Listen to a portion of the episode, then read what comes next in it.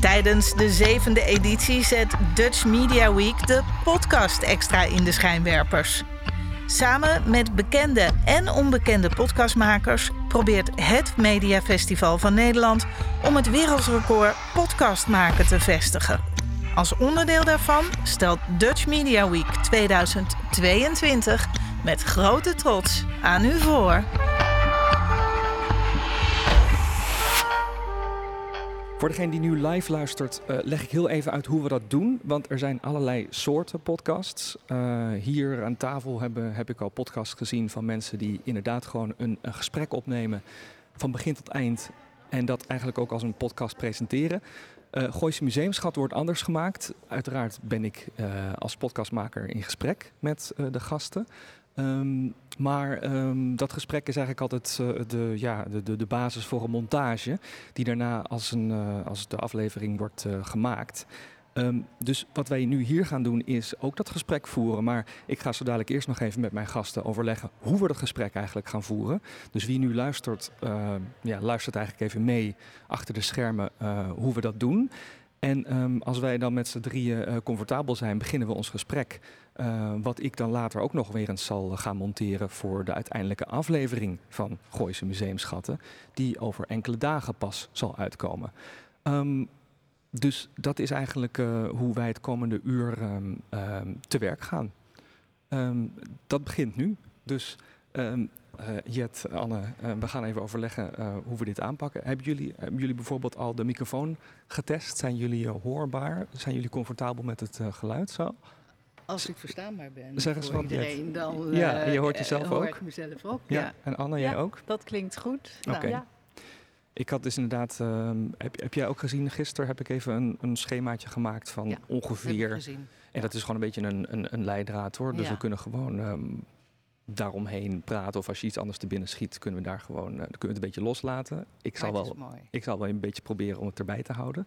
Maar uh, vooral ook reageer gewoon op elkaar. Ook al stel ik jou de vraag. Ik heb een beetje geprobeerd uh, de, um, zeg maar de persoonlijke biografische vragen bij jou Ja. te beginnen althans. En dan soms kan jij dan misschien als ja, vertegenwoordiger van het museum en de kunsthistorie meer die uh, feitelijkheden aanvullen. Ik dacht dat is een leuke verdeling ook om dan een beetje vast te houden. Maar uiteraard, als jullie aanvullingen voor elkaar hebben, dan kan dat gewoon. We zitten gewoon met drie microfoons tegelijk te praten. En dat, Prima. dat is ook goed. Ja, want wat we vanochtend doen, eh, Casper, Ja. is eh, we hebben in deze serie van de Gooise Museumschatten Jet Boetje uitgenodigd. Zij is auteur van de biografie van Anna Singer, de stichtster van het Singer in Laren. Niet alleen een museum, maar ook een concertzaal. Maar zij had een heel rijk leven als verzamelaar en eh, heeft niet alleen dat museum in Laren gesticht, maar ook een museum in eh, de Verenigde Staten, in haar geboorteplaats. Uh, en jij, Jet, jij bent echt in dat leven van Anna Singer gedoken. Maar ook heel erg in haar persoonlijke leven. Voor mij is het heel belangrijk om ook te benadrukken in ons gesprek hoe belangrijk zij is geweest, eigenlijk als stichter, als mecenas van de kunsten. Mm. Um, en uh, wat we altijd doen in die serie, Casper, is dat, dat we de uh, podcastafleveringen ophangen aan een kunstwerk uit een van de verzamelingen van de musea uit de Gooi- en Vechtstreek. En wij hebben dus één portret van Anna Singer gekozen om mee te beginnen. Een portret geschilderd door Martin Borgort.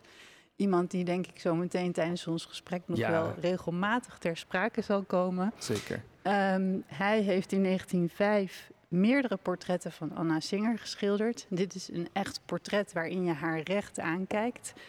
Um, als jij naar dit portret kijkt, um, hoe uh, zou jij dan Anna Singer karakteriseren? En ik zou zeggen, begin vooral heel feitelijk met, uh, ook voor de luisteraar die dit misschien nu niet ziet, um, gewoon te beschrijven wat je eigenlijk ziet. En dat je daarna zegt, iets meer erin duikt, zeg maar, van wie zij eigenlijk was, okay. kort gezegd. Ja. ja. Dus begin nou ja, gewoon met een beschrijving, zou ik zeggen. Als, als je het portret zo voor je ziet, dan uh, zie je een jonge vrouw. Mhm. Mm -hmm. Op dat moment is ze 32 jaar oud.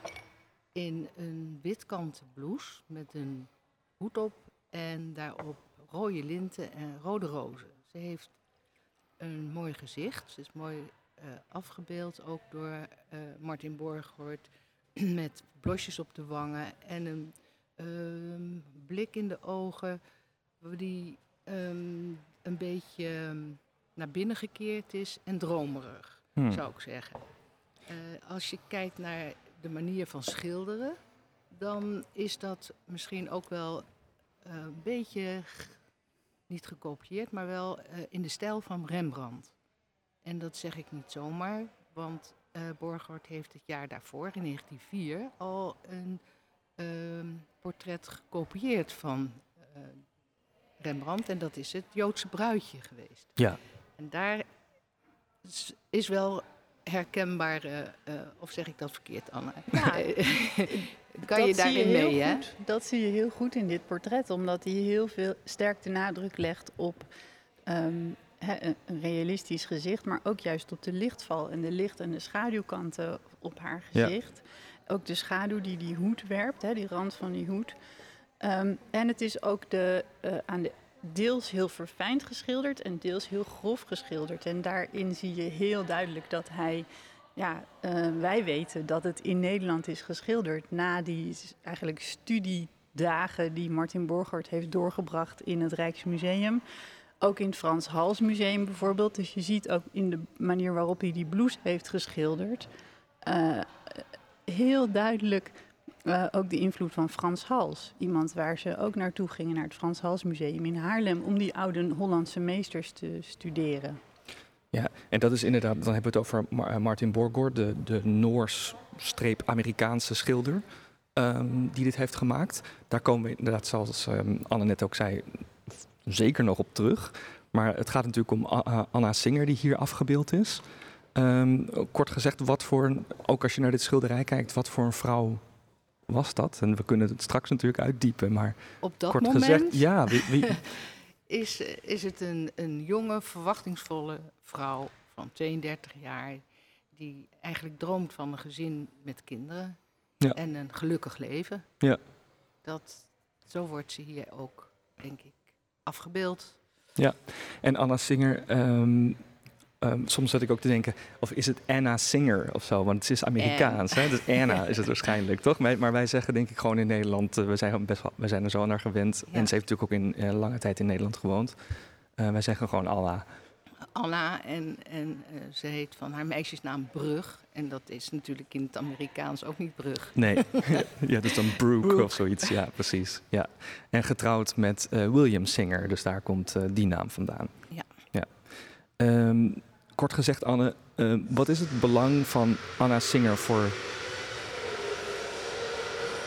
Ik ga hier even op wachten. Er wordt blijkbaar ook eh, gewerkt tijdens de podcast recordpoging. Ik zie niet waar dit gebeurt.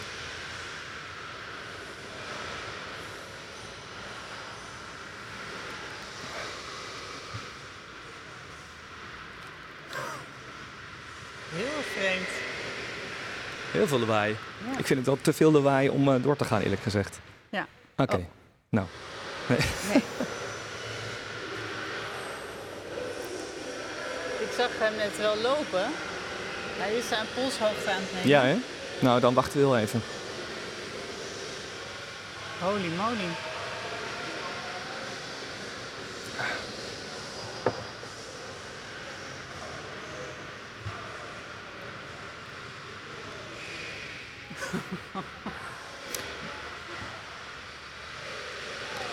Gaat u niet kijken?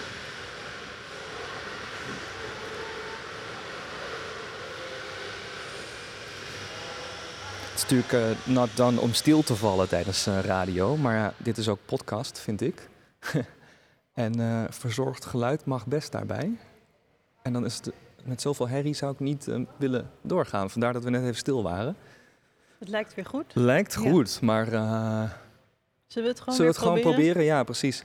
Ehm, ik was gekomen bij de vraag eh, voor Anne om ehm, ook nog even kort gezegd, want we zijn met een inleiding bezig, om kort gezegd even te zeggen ehm, wat eh, het belang van Anna Singer is voor de kunstwereld in Nederland en eigenlijk ook wel daarbuiten.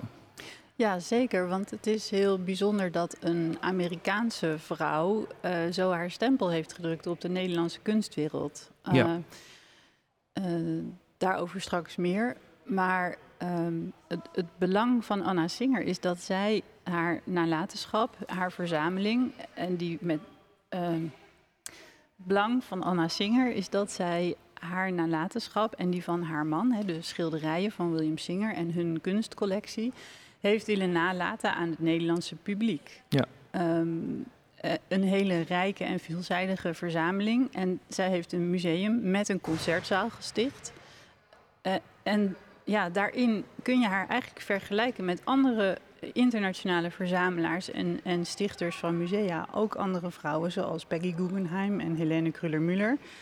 En bij Anna Singer is het zo dat zij misschien niet de meest vooruitstrevende moderne kunst verzamelde, zoals deze andere voorbeelden deden. Maar um, uh, voor Nederland en ook voor Laren, wat een heel belangrijk kunstenaarsdorp was, wat haar en haar man aantrok om naar, juist naar Laren te komen. Uh, is dat heel belangrijk, want dat heeft een blijvende culturele hub eigenlijk in Nederland gebracht, in het gooi gebracht, waar uh, ja, waar echt iets bijzonders gebeurde rond 1900 uh, met de kunst en met al die kunstenaars daar. Uh, en daarnaast, um, en jij bent helemaal in Anna's voetsporen, ge, in Anna's voetsporen nagereisd, de hele wereld over, Jet. Ja. heb jij ook gezien dat ze um, in Amerika, in haar geboorteplaats Hagerstown in Maryland, ook een museum heeft gesticht in 1931. Uh, en daarnaast uh, hebben de zingers heel lang in Noorwegen gewoond en is daar eigenlijk ook een museum voortgekomen uh, ja. in het huis waar zij hebben gewoond. Ja, dus inderdaad overal op de plekken waar ze hebben gewoond, en daar komen ze op te spreken, over te spreken, hebben ze iets waardevols achtergelaten. Ja, en dat is een hele belangrijke verdienste voor een Amerikaanse uh, die in, voor het Nederlandse museumbestel eigenlijk een heel bijzondere daad heeft verricht. Ja, het geluk gehad dat ze in uh, Laren neerstreek en, uh, en daar dus ook wat achterliet. Um, Jet, jij hebt dus uh, net eigenlijk af de biografie over ja. Anna Singer, um, die er nog niet op deze manier was. Kun jij uitleggen hoe jij op het spoor bent gekomen van Anna Singer? En als ik dat in die biografie lees, is dat eigenlijk via een aantal tussenpersonen gegaan. Hè? Dat is een complex verhaal. Best complex, inderdaad. Um, dus de vraag of dat uh, zomaar uit te leggen is als mensen daar naar luisteren. Dat gaat echt ja. via, via, via die en uiteindelijk kom je dan... Ja, maar de met... headline is wel een erfenis, ja. een nalatenschap van een pianolerares in Laren... die mm -hmm. aan een hele goede vriendin van mij alles wat ze had naliet. Ja. Want ze had geen kinderen. En ik was degene die met haar samen het huis van Kokkie Beumer, zo heette ze... Uh, heeft opgeruimd. En daar troffen we heel veel spullen, eigendommen van Anna Singer onder andere. Ja, dus jij was in dat, in dat huis, dat, ja. uh, dat zou uh, worden opgeruimd waarschijnlijk. Ja, ja, en je kwam daar van alles tegen. En je kende dat natuurlijk ook al wel. Je wist ook al wel wie, um, wie uh, Anna Singer was. Um, je was ook bekend in Laren, toch? Ik was bekend in Laren, maar eh, Anna Singer was, zoals voor eigenlijk de meeste mensen, denk ik, Hm. toch een onbe- onbekend ja, misschien niet meer dan een naam die aan het museum Eigenlijk gekoppeld was. William Singer. Ja, dat is haar man. Hè, En dan als je mensen vraagt van zingen of je praat erover, dan zeggen ze: Oh, zingen van de naaimachine. Ja. Dat is dan Oh meteen ja, die heb de. je ook nog. Ja. Ja. Nou, dat, dat is een gruwel natuurlijk. Want Mhm. ja, dit is een hele andere tak. Ja. een hele kunstzinnige tak. En Anna Singer is altijd in de schaduw gebleven van haar man William Singer. En daarom eh, was het voor mij heel erg uitdagend om spullen tegen te komen van Anna Singer. En ik denk, waar, waar, waar, waar, hoe, hoe komen die nou bij die pianolerares terecht? Ja.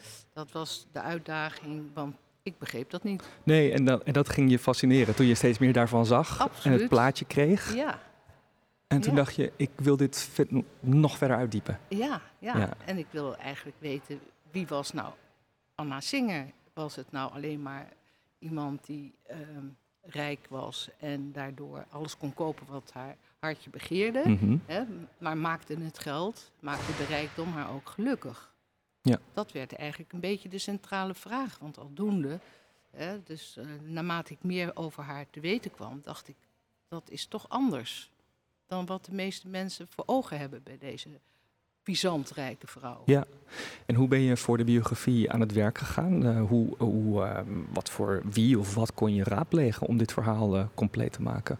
Nou, de archieven van het zingen. Ja, dat was van natuurlijk het museum. van ja. het museum. En daar, nou, daar, daar was een hele hoop in het begin te vinden. En dat, dat iedere keer bracht het me weer verder om te denken van waar, waar kan ik nog meer zoeken. En zo kwam ik ook in de, op de tochten um, in de voetsporen van Anna Singer, waar Ja. ze gewoond had. Ja, um, wat kan je dat uh, vertellen? Wat is ongeveer de route geweest die zij en haar man hebben afgelegd? Um, in, ze zijn in Amerika zijn ze begonnen. Ja, hè, daar zijn ze geboren. Beide, beide geboren. En um, daar hebben ze vanaf hun huwelijk in 1895 hebben ze daar gewoond in Pittsburgh. En daar hebben ze ook um, eigenlijk vrij snel onderdak verleend aan degene die um, de, uh, William les gaf.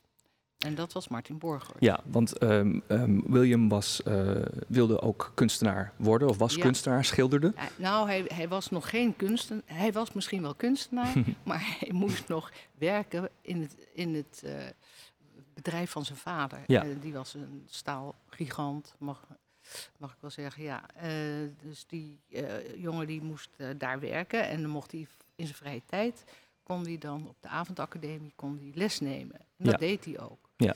En daar, Dus dat is inderdaad Pittsburgh, um, in, in, in de familie va- van de, de, ja, de, dochter, de zeer vermogende familie van de Singers. Um, die ontmoette dus uiteindelijk um, Anna, die uit um, Hagerstown, Maryland kwam, uh, iets zuidelijker gelegen.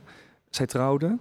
Um, en toen maakten ze eigenlijk, omdat ze allebei geïnteresseerd waren in kunst, uh, een reis naar Europa. Ja, nou, zo- en daar zit nog, eh, Ja. denk ik, denk dat dat heel leuk is om dat toe te lichten. Mm -hmm. Uh, daar zit in die hele wereld om de zingers heen uh, in Pittsburgh had je een nog belangrijker, grotere staalmagnaat. En dat was Andrew Carnegie. Mm -hmm. En die heeft op een gegeven moment, um, uh, ja, die, die had ze ook zo'n, uh, dat was zo'n ondernemer, die had ook zo'n expansiedrift. Um, die, die ging uiteindelijk ook andere bedrijven overnemen. Ja. En uh, William Singer Sr. was heel slim en die heeft er toen voor gezorgd dat hij 20% van die aandelen in dat grote Carnegie-concern bezat. En is daar uiteindelijk ook heel rijk mee geworden. En dat was denk ik ook de, de, uh, de manier, de oplossing voor William Singer Jr. om kunstenaar te kunnen worden, om niet meer in dat bedrijfsleven te hoeven werken. Uh, en zodoende de vrijheid te krijgen om uh, nou ja, die droom om kunstenaar te worden na te streven. En ik denk dat die Anna Singer in Anna Singer een hele belangrijke match had, omdat zij heel erg was opgevoed ook met liefde voor kunst en cultuur. Um, Anna hield heel, heel, erg van muziek, mm -hmm. had heel goed leren piano spelen, gaf zelfs ook lessen, pianolessen.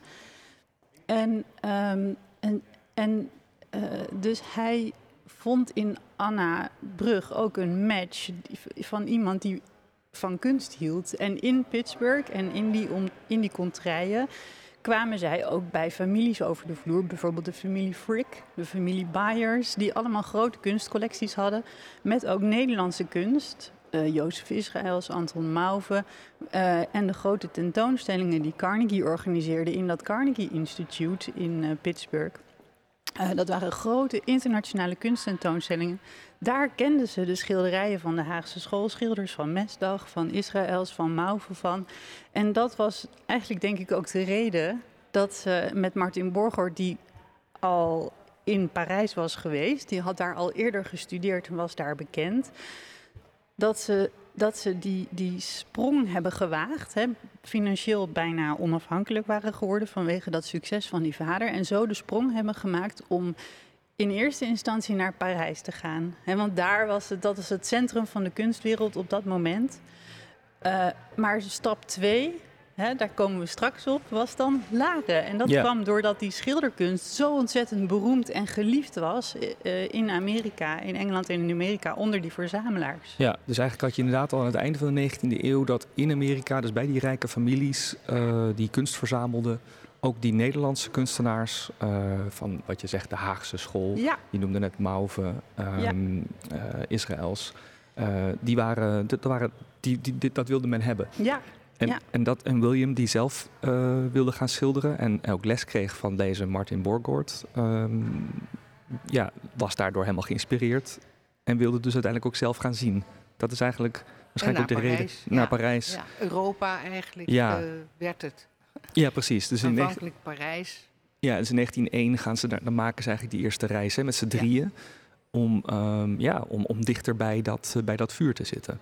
Van ja. waar die kunst gebeurde. Nou, eigenlijk om, te, om, om de kunst, uh, of tenminste de schilderkunst wat William betreft, verder te ontwikkelen. Ja. Want in Amerika was er ook niet zo heel veel, geloof ik, gelegenheid toe.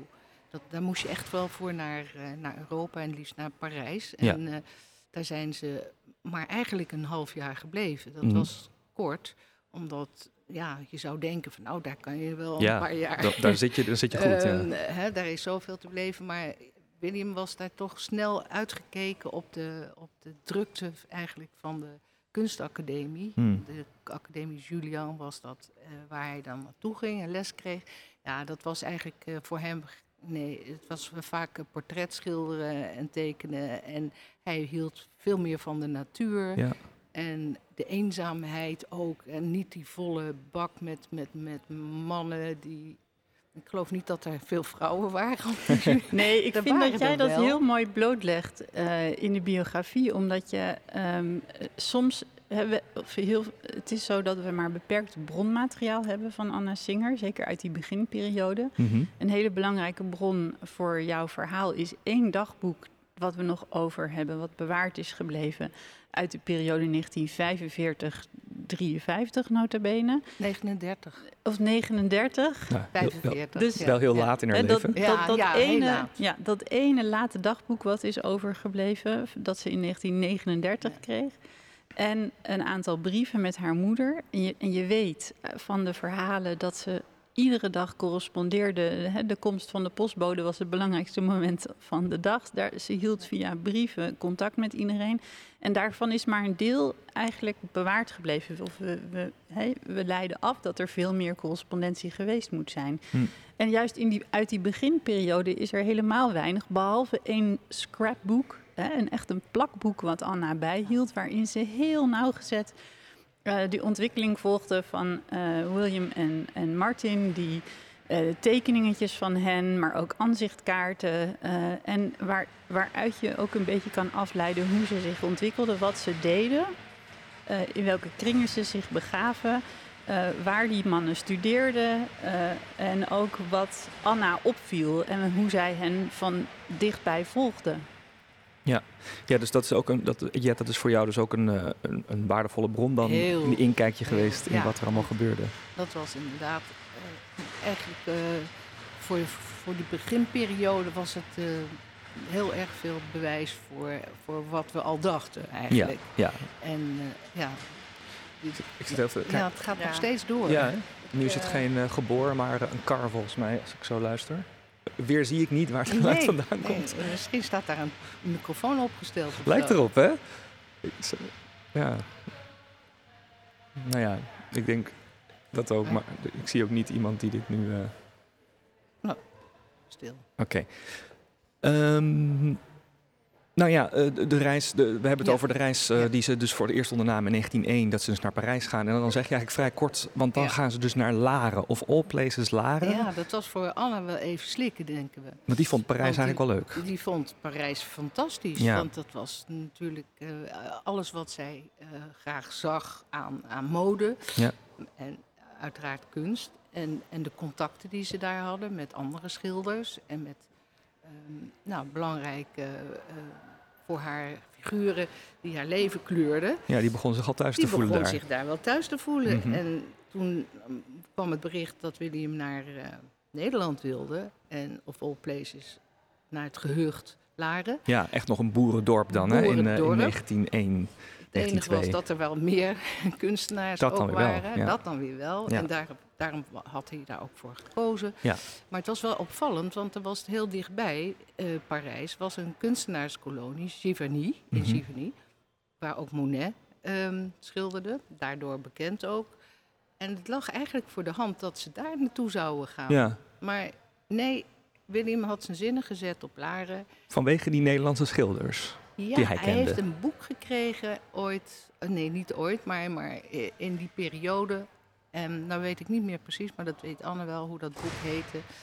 Ehm, waarin afgebeeld echt de mooiste schilderijen van de eh, Nederlandse kunstenaars. Ja. En daar was hij helemaal door bevlogen Ja. en dacht, dit wil ik Daar ook. moet ik naartoe. Daar moet ik heen, want dat is wat ik zoek. Ja. Landschap. En dan, dan gaan ze dus met z'n drieën Ja. naar Laren. Ehm, daar, daar verblijven ze een tijdje in een hotel.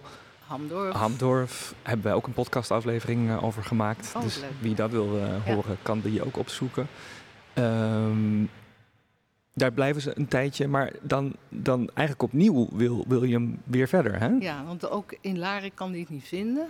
Hij en Anna is- weer wel ook. Anna is eigenlijk daar, maakt ze veel, eh, heel snel vriendinnen Ja, en vrienden. En, en gaat ook naar avondjes. En dat, daar is eh, een hoop gezelligheid. Ja, en Anna is ja. iemand die dat ook wel nodig heeft. Want ze is gewend thuis, van huis uit, om eh, mensen te ontvangen. En om eh, daar, nou ja, daar, daar, daar, daar geniet ze van. dat Ja, was ook al haar aard. eh, en en waar, waar haar familie, en ze- Ja, dat schrijf je dat- ook in de biografie, hè? Dat, dat is een beetje haar achtergrond. Dat Dat, is dat, haar- dat, gastvrije, Dat- openen. Ja, en, en, en welkom voor iedereen. En dat vindt ze dus in Laren. Ja. En daar heeft ze dus al snel Arina Hugenholz als vriendin.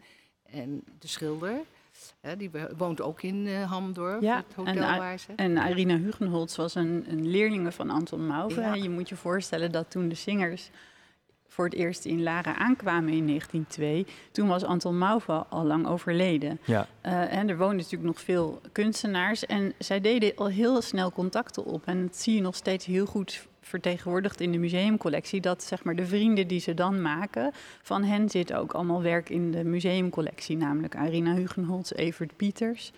En het duurt een aantal jaren. Hè. Ze reizen heen en weer ook. Weer terug naar Amerika. William Henry eh, Singer Senior overlijdt. En zijn ze een tijdje terug. Ze maken nog reizen langs andere kunstenaarskolonies. Hè. Ze gaan ook nog naar Old Lyme aan de, de Noord-Amerikaanse kust.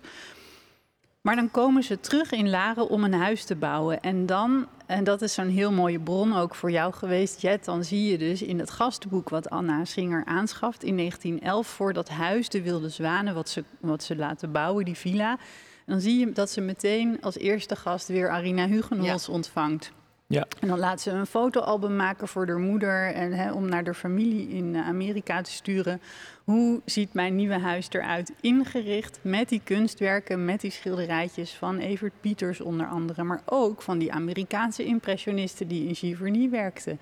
En ook de prachtige Tiffany-lamp die nu nog steeds in de eetkamer hangt. Dan zie je al een beetje de vorming van die kunstcollectie. En dan zie je ook hoe dat ze dat huis inricht. Volgens eh, naar het voorbeeld van die Amerikaanse families, die Frick-familie, die Byers-familie, hoe ze dat in Pittsburgh eh, de jaren daarvoor had gezien. En dan zie je dat ze zelf eh, ook die kunst gaat verzamelen. En eh bijzondere is, wat jij ook hebt blootgelegd, dat Anna eigenlijk veel meer een stempel heeft gedrukt op de verzameling dan William. Want William wilde zich concentreren op dat schilderen, schilder. op dat Zelf landschap. schilderen. Ja. Ja. En eh, hoewel, hè, als je getrouwd was als vrouw in die tijd, had je natuurlijk geen zeggenschap over het geld. Eh, je, je was niet beslissingsbevoegd. Eh, alle facturen waren gericht aan William Singer. Hm. Maar we zien daar in de loop van de jaren een duidelijke kentering. Eh, eh, en we, we, we kunnen eigenlijk afleiden dat Anna veel meer een stempel heeft gedrukt op de samenstelling van hun verzameling. En eh, ja, zij die- ging heeft over die inrichting van die huizen. En William hield zich met dat schilderen bezig. Ehm, wa- eh, dus inderdaad, ehm, na die eerste reis in Europa besluiten ze, eh, ze zijn weer terug in de VS, van we gaan, we gaan echt verhuizen. Toch? Dat is dan uiteindelijk, ontstaat dat idee. Dat, on- dat idee ontstaat ook op grond van het feit dat eh, vader Singer overlijdt. Ze krijgen eerst in 1908 krijgen ze, eh, bij een cadeau eh, voor een gouden bruiloft van de ouders Singer. Mhm. Ieder kind krijgt 4 miljoen. Juist. Ja. Dat was het begin. En een jaar later overlijdt de Singer senior. En die laat dus zo'n vermogen na. Dat, Ja. nou, dat is Vanaf dan is het... is het natuurlijk, kan het niet op. Ja. En kan iedereen doen wat hij wil. En ehm, dat had als, als, als, als narigheid dat er ook eh, bendes waren die ehm, daar eh, William Singer gingen eh, chanteren. Oh, ja, dus de grote nieuwe rijkdom maakte ze gevoelig maakt- voor, ja, voor, criminali- ja, voor criminaliteit. Ja. En het gekke is wel dat eigenlijk alleen weten we van William dat die gechanteerd is. Het maakte ook dat ze dus ehm, daardoor meteen terug wilde naar Europa. Want Anna die, die heeft eh, duidelijk aangegeven, ik wil hier niet langer blijven. Hmm. Dus toen zijn ze teruggegaan naar Europa en ze zijn nog wel vaker terug geweest in Amerika, maar ze hebben er nooit meer lang gewoond. Maar ze besluiten dan dus wel ook in Laren dus een villa te laten bouwen. En dan, om... Precies, en dan gaan ze daar een villa bouwen. Dat wil zeggen, Anna wil een villa bouwen, want die wil eigenlijk nu wel een gezin met kinderen stichten. Ja, die wil gaan settelen. En William die heeft als andere droom, eh, als droom een huis, een jachthuis in Noorwegen. Ja.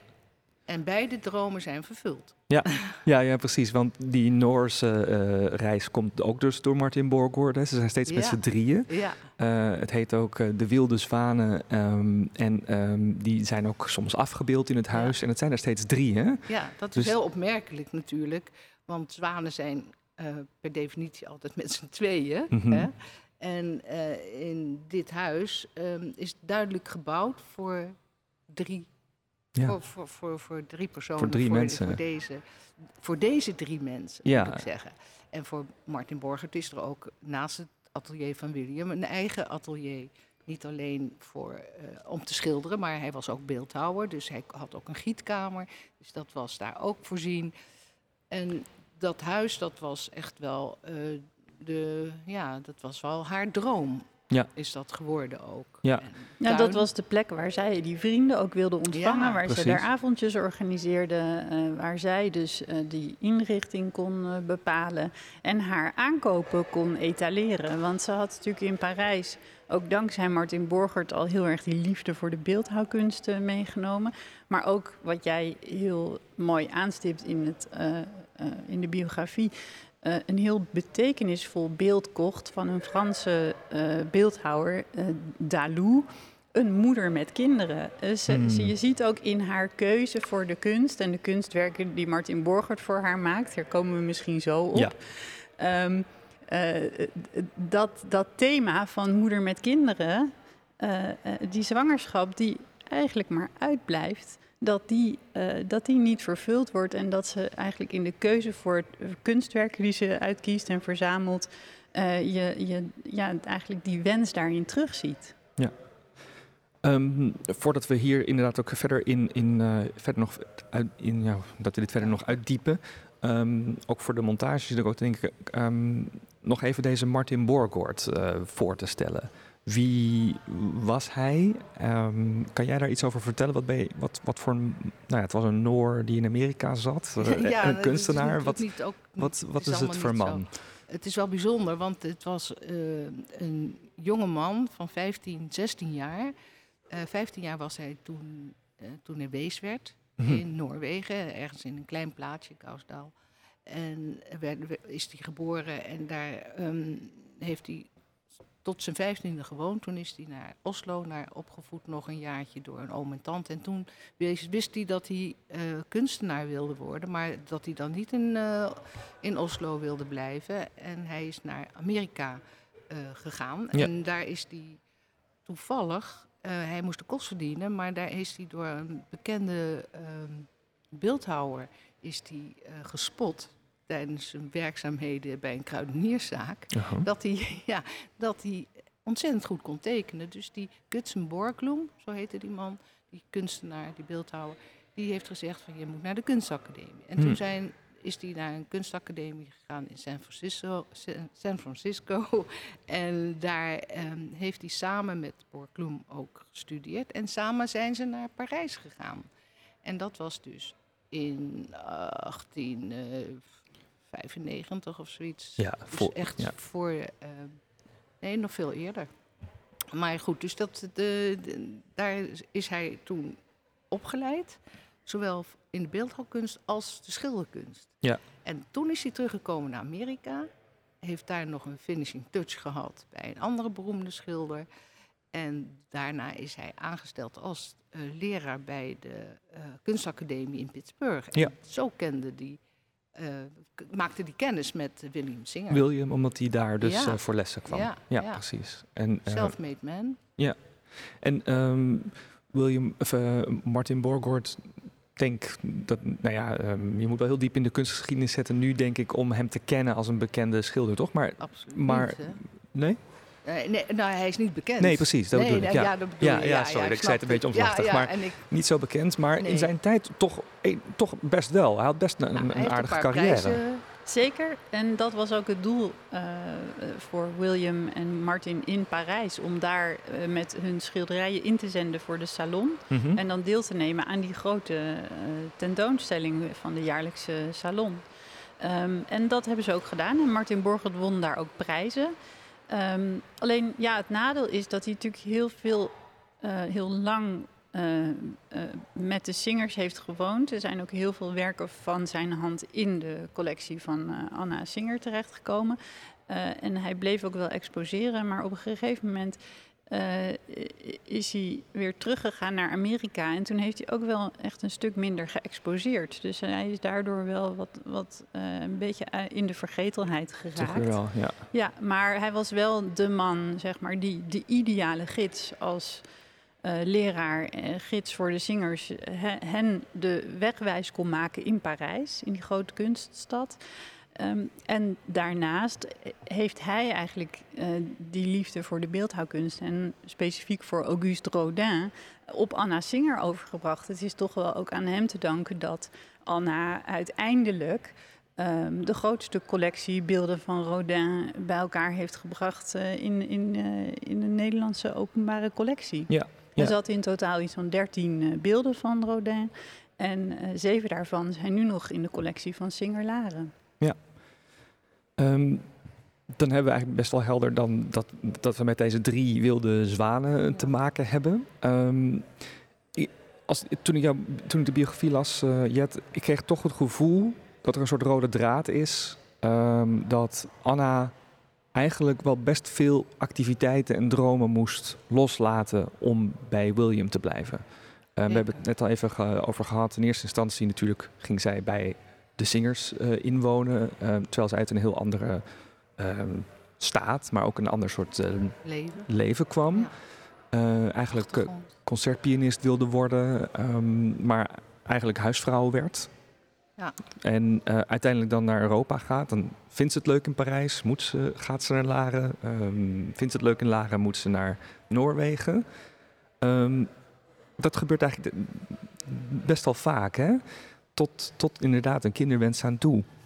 Nou, dat was denk ik nog het belangrijkste. Want eh, ze heeft heel veel opgegeven, denk ik, eh, nu het ook te weten, dan, voor William. Ja. Om, met het idee van als hij maar gelukkig is, Ja, dan gaat hij mij ook gelukkig maken. En zal mijn kinderwens wens eh, wellicht vervuld worden. mhm.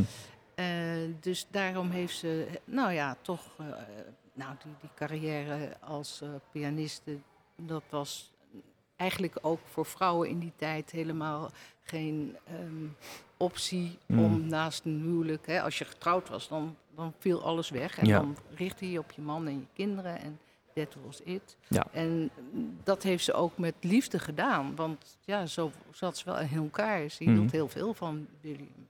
En eh, in haar latere leven heeft ze dus ook iedere keer toch weer ook hem gevolgd. Met het eh, idee van, ja, als je toch houdt van elkaar, dan... Maar dat heeft uiteindelijk ertoe geleid dat ze eh, de eenzaamheid die William verkoos, Ja. werd haar opgedrongen. Ja. En dat maakte voor haar toch wel dat het leven heel lang heel eenzaam en afgelegen, in, wonend in eh, Noorwegen. Ja, dat, dat is heel moeilijk geweest. En daar eh, zat weinig glamour bij. ja precies. Terwijl Ja. zij eigenlijk, ehm, als je die twee karakters naast elkaar zet, was zij gewoon meer de outgoing, eh, extraverte Absoluut. gastvrouw. Ja, En William wilde steeds maar weer ja. in zijn eentje eigenlijk ehm, in de natuur in. ja, die wilde zich afzonderen. Die had ook een apart atelier. Ja. Altijd, overal had hij een eigen atelier. En daar sloot hij zich eigenlijk op eh, om te schilderen, als hij niet in de natuur schilderde. Maar ook om te studeren, want hij, hij las ook graag eh, filosofische boeken. En ehm, ja, de- daar, daar was hij mee bezig. En daar wilde hij niet gestoord worden, ook niet door Anna. Dat Nee. betekende dat hij om acht uur 's ochtends naar zijn werk ging, Mhm. naar zijn atelier Ja. ging. En dan kwam hij pas eh, voor supper, dus 's avonds om een uur of half tien, kwam hij in het huis om samen dan nog even met Anna te eten Hmm. en met de huisgenoot. En daarna ging hij naar bed en stond hij vroeg weer op. En als eerste was hij aan het ontbijt en vertrok hij weer. Ja, Dus daar was weinig ruimte om gezellige dingen te doen Ja, met Anna. nee. Nou, en, en Anna probeerde daar natuurlijk wel zelf een eigen invulling aan Ja. te geven. Want ze maakte ook vrienden in Noorwegen. Onder andere daar ook een- weer, ja. Ja, Ja. in latere jaren eh, een bevriend eh, eh, echtpaar van muzici. Een pianiste en een dirigent, de, de, de Olsens. Olsens. En eh, die zelfs ook composities voor haar eh, gemaakt hebben. En dus ze verzamelde toch wel weer eh, gezelligheid en mensen om zich heen. En Mhm. ze nam ook dat gastenboek wat ze in de Wilde Zwanen begon ook steeds met zich mee. En ieder huis dat ze weer betrokken, dat ze weer bouwden. Hè, want na die begintijd in Noorwegen hebben ze eerst in een, een hotel, het Iri Hotel, gelogeerd. Daar ook vrienden opgedaan. eh, die jachthut laten bouwen. Maar uiteindelijk hebben ze in eh Olde ook Villa Dalheim eh, laten bouwen. En dat neemt ze dan in dat gastenboek ook- echt in gebruik. En later eh, komen ze weer terug in Blaricum, in Villa Nederheem in 1937. Laten ze weer een villa bouwen. hè? Ja, en dan iedere keer in dat gastenboek schrijft ze dan weer van... nou, dit is een plek waar we mensen willen verwelkomen... waar iedereen welkom is, waar, nou ja, gezelligheid. En dan iedere keer organiseert ze dan ook weer die avondjes en dineetjes en concertjes. Eh, dat, blijft ze, dat blijft ze doen. Ja, Eh, die muziek en die kunst en ook die huizen inrichten. Hè, helemaal als ze Nederheem in 1937, 38 gaat inrichten in Blaricum. in Blaricum, dan zie je, dan eh, zijn alle facturen van de kunsthandel Buffa ook echt letterlijk aan haar gericht. Oh ja, dan eh, het komt echt door en dan, dan grijpt ze ook met terugwerkende kracht, koopt ze dan ook weer schilderijen aan van Franse schilders uit eh Barbizon-kolonie, landschapsschilderijen, maar ook portretten van eh, belangrijke eh, eh, Franse kunstenaars zoals Carolus Durand, een grote salon, een grote belangrijke portretist uit die tijd. Dan zie je dat zij eh, dan zie je hoe belangrijk ook dat verblijf in Parijs voor haar is geweest. Eh, en dan eh, doet ze uiteindelijk haar belangrijkste Rodin aankopen. ja. Maar ik, ik zat toch te denken, eh, dit, dit, haar, dit is eigenlijk haar grote project waar ze zich, daar lijkt het dan op, hè? dat ze zich hier aan vastklampt. Of dit is haar, eh, hier kan ze iets in vervullen wat echt iets voor haar is. Kun je dat, En, zie je en dat? doe je dan op Nederheem? Of Nee, doe het je- verzamelen van Oh, ja, kunst ja, ja, eigenlijk. de, de hele verzameling. Ehm, dat eigenlijk, zoals jij net vertelde, dat nou ja, William, die, die was er eigenlijk niet. Het zal niet een heel. Ja, hoe moet je dat. Hoe zie je dat? Dat was, lijkt niet een heel liefdevol. ehm, Nou, de, eh, ik denk wel dat het een liefdevol Ja? huwelijk was. Maar eh, dat er ehm, geen duidelijke lichamelijke affecties waren. Hmm. Hoe zeg je dat? ja, Dat, denk eh, dat het een platonische liefde, dat bedoel ik eigenlijk. ja, Ehm, en dat, dat is natuurlijk moeilijk geweest voor haar, ja, kan ik me voorstellen. En ehm, dus dat, ze heeft dan een ontwikkeling via de kunst, kan ze toch eh, haar kind, ja. haar kind eh, krijgen. In die zin dat ze dus ook ehm, dat zo ervaart. En dat ze schrijft later zelf, ehm, eh, your, your child, no, eh, this Ja. is the child. Dat, dat kunnen we even. Dat kan je, zo, dat kan je even Ja, opnieuw I zeggen. have your art, our child to care for, and this I shall guard with all my love and life. En dat, dat is denk ik wel een centrale ehm, quote. En ja, die, ze eh, zegt eigenlijk letterlijk, maar dat zegt ze tegen in, in de dagboek tegen, de tegen dag- William van ik heb eh, jouw kunst, Ja. ons kind om voor te zorgen. Ja, ja, en dat was natuurlijk wel al in het laatste deel van haar leven. Ehm, eh, William ehm, heeft dan, eh, ja, ik moet eigenlijk nog een beetje, Ja. daarvoor zit het probleem dat ze zich jaren, haar leven lang schuldig heeft gevoeld ten opzichte van William. Vanwege een, ja, toch wel affaire die eh, William, ja, toch tekort, dat zij William tekort gedaan heeft. En, Hoe, en- hoe, hoe, en hoe zit dat? dat zit ehm, gecompliceerd. In die zin dat je natuurlijk nooit hard kunt maken. Maar de- er zijn toch wel grote aanwijzingen dat er eh, een romance geweest is tussen Borgort en Anna. Ja, en dat die drie wilde die- zwanen, ja, er dat die was... drie wilde zwanen toch ook eh, onderling weer contacten hadden. Die, Ja. En, en nou ja, goed, heel begrijpelijk natuurlijk ook in haar situatie. ja, Maar dat heeft haar wel een schuldcomplex ten aanzien van William bezorgd. Hmm. Tot eh, lang en laat in haar, tot het laatst in haar leven. En William heeft het haar nooit vergeven. Dat is ook ehm, natuurlijk heel erg wrang voor haar. ja, Dus ze blijft daarop terugkomen in dat dagboek. En deze quote over eh, het, het kind dat ze dan voor altijd wil verzorgen, dat is nog eens een keertje een soort van ehm, aanduiding van hoe graag ze het zou willen dat ze voor William toch het goed kan maken. ja. Zo zie ik het. Ja, Ah, ja. het is zo ingewikkeld inderdaad. Ja, Ja? Want in eerste instantie, ehm, ze begint de kunst te verzamelen. Dat lijkt dan als een eh, project te zijn waarvan ik net zei, dat lijkt dan iets te zijn waar ze echt zich ehm, aan, aan, aan kan toewijden. Eh, omdat eh, William zijn eigen gang gaat. Ja. Maar uiteindelijk zit er ook nog een soort van schuldgevoel bij, omdat ze misschien ook wel, ehm, ja, dan ook William echt voorbij is gegaan en een affaire had. ja, ja, ja. En ja. zich dan weer schuldig voelt tegenover William. Ja. Ja. Ehm, ja, dat is uiteindelijk wel waar dan die eh, grote kunstcollectie uit ontstaan is. Het, is. het is er wel gelukt om heel veel te verzamelen. Die collectie is, eh, is enorm geweest. Zo groot Maar dat ze, ze, heeft er... niet, sorry, Ja? ze heeft niet de de, de, collectie samengesteld uit schuldgevoel. Dat is niet zo. Maar ehm, er is natuurlijk een, een collectie van William Singer zelf. Zijn- zijn schilderijen, ja. schilderijen. En ik denk eigenlijk altijd dat ze daar in deze quote op doelt. Dat het zijn schilderijen zijn.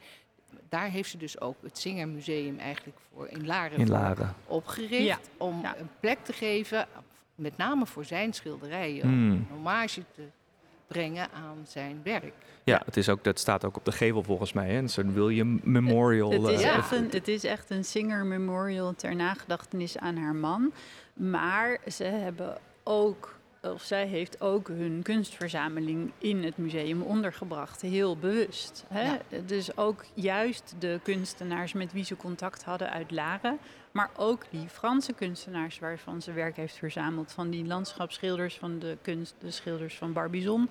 Die natuurlijk een belangrijk voorbeeld waren voor die Haagse schoolschilders. Voor William als landschapsschilder. Ja, precies. Een dus die smaak van William eigenlijk heel erg. Ja, eh, ja en, en, en die Larense kunstenaars eh, met wie ze ook bevriend waren. eh, Tony Offermans, Evert Pieters. Dat, het zijn natuurlijk belangrijke mensen die ook in de collectie vertegenwoordigd zijn. En ook haar, je ziet daar heel erg ook Anna's smaak in vertegenwoordigd. En ik vind dat Jet dat heel mooi doet in de biografie, omdat hij ook eh, juist ook de nadruk legt op bepaalde schilderijen in haar collectie. Heel veel van Martin Borgert, die heel betekenisvol zijn. Die Ja. natuurlijk die, die eigenlijk. ehm, ja, jij voert ze bijna aan als bewijs, omdat er natuurlijk heel veel dingen eh, eh, zijn natuurlijk onder het tapijt geschoven. We hebben geen bewijzen voor deze affaire. Hè, het zijn een aantal mensen uit de familie die er uitspraken over hebben gedaan van Anna. Eh, maar het is, we, kunnen, we kunnen het niet hard maken, maar het is, is juist in die schilderijen en die keuze voor die kunstwerken, waarin je dus haar persoonlijke voorkeuren en smaken ziet, maar ook dat wat haar bezighield. Hè? Die Ja. voorstellingen met moeders en kind. eh, en heel ehm, inhoudelijk ook sommige schilderijen van Martin Borger, die hij echt aan haar cadeau deed. Continu, hè? ieder Ja. jaar gaf hij haar weer cadeaus. En dat waren Romeo en Juliet. Eh, allerlei hele betekenisvolle, hmm. eh, ook andere liefdesparen. Dus dat, dat is iets wat ja, Jet nu echt heeft blootgelegd in de biografie. En wat eh, haar eh, persoonlijke leven nog verder meer kleur gaf. Ja, dus Wat- hoe hè? erg die collectie eigenlijk best wel gezien kan worden door de bril van haar leven. Ja, De, de keuzes die ze daarin maakt. In eerste instantie al het, überhaupt het verzamelen, dat ze zich daar zo op toelegde. Maar ook de keuzes die ze daarin maakte. nou, dat, dat is eigenlijk heel mooi, omdat het haar leven zo compleet toch weergeeft. Zonder dat het eh, hard geschreven staat Ja. of dat daar eh, hard bewijs voor is. Ja, we Maar noemen die zo'n voorbeeld van zo'n, van zo'n Rodin die in welke zin... Eh, ehm, de Rodins heeft ze gekocht ehm, in 1937 voor een groot deel. En die stammen dan weer, eh, of die, die beelden komen uit de Hellepoort van Rodin. En dat is een eh, kunstwerk van Rodin waarin hij dus eh, eigenlijk toch wel de dramatiek van het leven. En eh, de, mm, ja, het is, het is, het is natuurlijk geen vrolijke, geen vrolijke toestand. hebben we Nee, ook we een de- podcast over gemaakt de- trouwens. eh, ja, over, over de Rodins en de Hellepoort. Ja, Maar, maar ze, zij, zij maakt daarin dus ook keuzes. Dus dat, maar dat Ja. zeg je ook, dat, dat die dramatiek... Ja, van, Ehm. van die Hellepoort, daar, daar maakt ze keuzes uit, zoals het beeld De Smart. Mhm. En, ehm, ja, dat is zo'n de kop, Eva, hè, die, ja. die, Ja. die schreeuwt in een, die heeft een open mond in een schreeuw vertrokken van pijn en verdriet. Eh, die Eva is natuurlijk haar het moment na de zondeval, dat, Ja. dat de schaamte intreedt, dat ze zich realiseert wat ze gedaan heeft. Hm. Eh, maar er is een aankoop die ze eerder heeft gedaan en waarvan jij ook echt blootlegt. Nou, dat moet zij in Parijs hebben aangekocht met Martin samen. En dat is helemaal een beeld. En dat is niet in de Singer-collectie, dat, dat bevindt zich in het museum in Hagerstown. Maar dat is helemaal symbolisch, want dat is het beeld Fugit Amor. Of Amor Fugit. Amor Fugit, Amor. Ja, Fugit Amor, het maakt niet uit. Nee. Maar het is wel, het is wel natuurlijk ehm, heel suggestief Ja, op dat moment. Want ehm, de relatie met, met, met Borghoort eh, onder één dak, dat, dat loopt vast. En eh, dus eh, hij besluit om weg te dat, gaan. ja, precies. En dan gaat hij naar Parijs. En ehm, samen, nou, dan, dan kopen ze, koopt Anna dat beeld van Rodin in Parijs op het moment dat hij daar ook is. Mhm. En ja, dat is, dat is eigenlijk zo'n zo'n dramatisch soort van eh, moment moet dat geweest zijn. Want het was echt het eind. ja en het van, beeld eh, stelt ook echt twee met oh ja. elkaar verstrengelde geliefden voor... die uit, uit elkaar gescheurd Geblazen. worden. Ja, Ja. die, die Ja, dus daar kan je uit eigenlijk bijna niet... getrokken worden. Je moet soms natuurlijk een beetje oppassen met te veel Ja. biografie lezen in kunst en ook in zo'n verzameling. Maar hier is het wel Ja. heel letterlijk dan. Ja, Hè? ja. Je gaat toch echt wel denken, zij, dat kan niet anders dat ze daaraan heeft gedacht toen ze dat beeld zag. Ja. Daar zat ze gewoon mee. Dat was gewoon wat ze wilde hebben. Ja. En eh, nou ja, ze heeft het geschonken aan het, eh, kunst, eh, aan het museum in Hekerstown. Want dat kunnen we afsluitend eh, doen over haar erfenis. Want eh, we hebben het al gezegd, ze heeft natuurlijk het museum in Laren gesticht. Maar ook in haar geboorteplaats al eerder, een paar jaar daarvoor, in Hagerstown in Maryland, heeft ze een Ja. museum geopend. Dus daar is een deel van haar collectie terechtgekomen. Ehm, er is ook een deel in Noorwegen gebleven, gebleven ehm, bij een museum daar. Dus zij, ehm, ja, haar grote collectie is op allerlei plekken terechtgekomen. Dus dat- dat- wat- Duizenden kunstwerken. ja, dat onderstreept haar belang natuurlijk ook voor, al, voor, voor die plekken. En ehm, ja, als een, als, een, ehm, als een grote kunstverzamelaar tussen de andere bekende kunstverzamelaars. Zeker. Het feit dat er zoveel plekken nu eh, ter wereld zijn, eh, eh, en in Noorwegen en in Amerika en in Nederland, dat, waar die collectie voortleeft, maar waar ze dus een, nou ja, zeker ook voor Nederland, een heel belangrijk museum heeft gesticht op de plek waar die kunst ook eh, ontstond, maar juist ook breder. En we kunnen nog steeds in de villa, de Wilde Zwanen, nog steeds het hart van het Zingercomplex eigenlijk. Mhm. En nog steeds een theater aan de ene kant en een museum aan de andere, ka- andere kant. Dat is een uniek concept in de wereld eigenlijk. En dat heeft Ja. Anna Singer gesticht hier in Laren. Ja. Ja, en, maar, maar dat had ze dus ook in eh Hekerstown. Ja, precies. Dat is dus ook een museum en theater. Ja, ja. en concertzaal wa- was ja het concertzaal aanvankelijk. is het eigenlijk. Ja, Want precies. zij, ja, vanwege haar muzikale ja. achtergrond was dat, eh, was dat, was dat een mooie combinatie in haar beleving. Hè, de kunst moest samengaan. Ja. En dat, dat is prachtig eh, natuurlijk, eh, heeft ze dat eh, kunnen doen. En het, wat, wat ik dan nog ook wel heel bijzonder vind, is dat zij nu nog steeds, iedere dag, duizenden bezoekers genieten van haar kunst. Ja. Niet alleen meer haar kunst, Nee, want maar dat is natuurlijk... maar van De basis gelegd en nog haar steeds, basis. ja, en dat is toch wel echt heel bijzonder. Ja. En niet alleen dus in Laren, maar ook in Amerika en ook in, eh, in Olde eigenlijk, in het, eh, in het huis eh, Dalheim, wat nog als compleet, hoe zeg je dat? Het, is, het is nog helemaal compleet zoals zij daar geleefd heeft, met Mhm. alles erop en erin. Het interieur, alle- dat is er nog. Ja, en er is een deel van de kunst uit Dalheim is geschonken aan het museum, Codemuseum in Bergen. Ehm, In maar- Noorwegen, Bergen. in Noor- ja. ja. in Noorwegen Bergen, niet hier. Eh, maar die collectie, dat is heel jammer, maar die is niet altijd eh, toegankelijk. Ah, Maar ja, in ja. Olde, in dat Dalheim, dat is een museum op zich. Ja. En dat is een beleving op Ja. zich. Ja, dat Ja. is enorm. En daar kom, dat is de bedoeling ook, dat, is, dat die kunst gezien wordt. En dat was haar grote wens.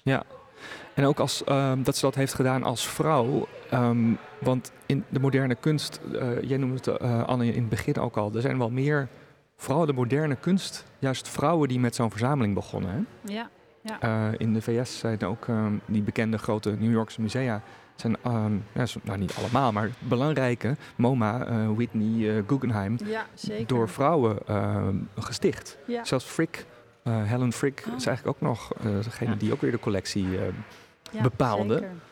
Ehm, dus die, die rol van eh, vrouwen en dat die nu ook ja, eindelijk wat meer zichtbaar ehm, wordt gemaakt. Hè. Daar is natuurlijk de laatste jaren eh, terecht meer aandacht voor. Dat er eigenlijk vrouwen waren die deze ehm, verzamelingen hebben aangejaagd.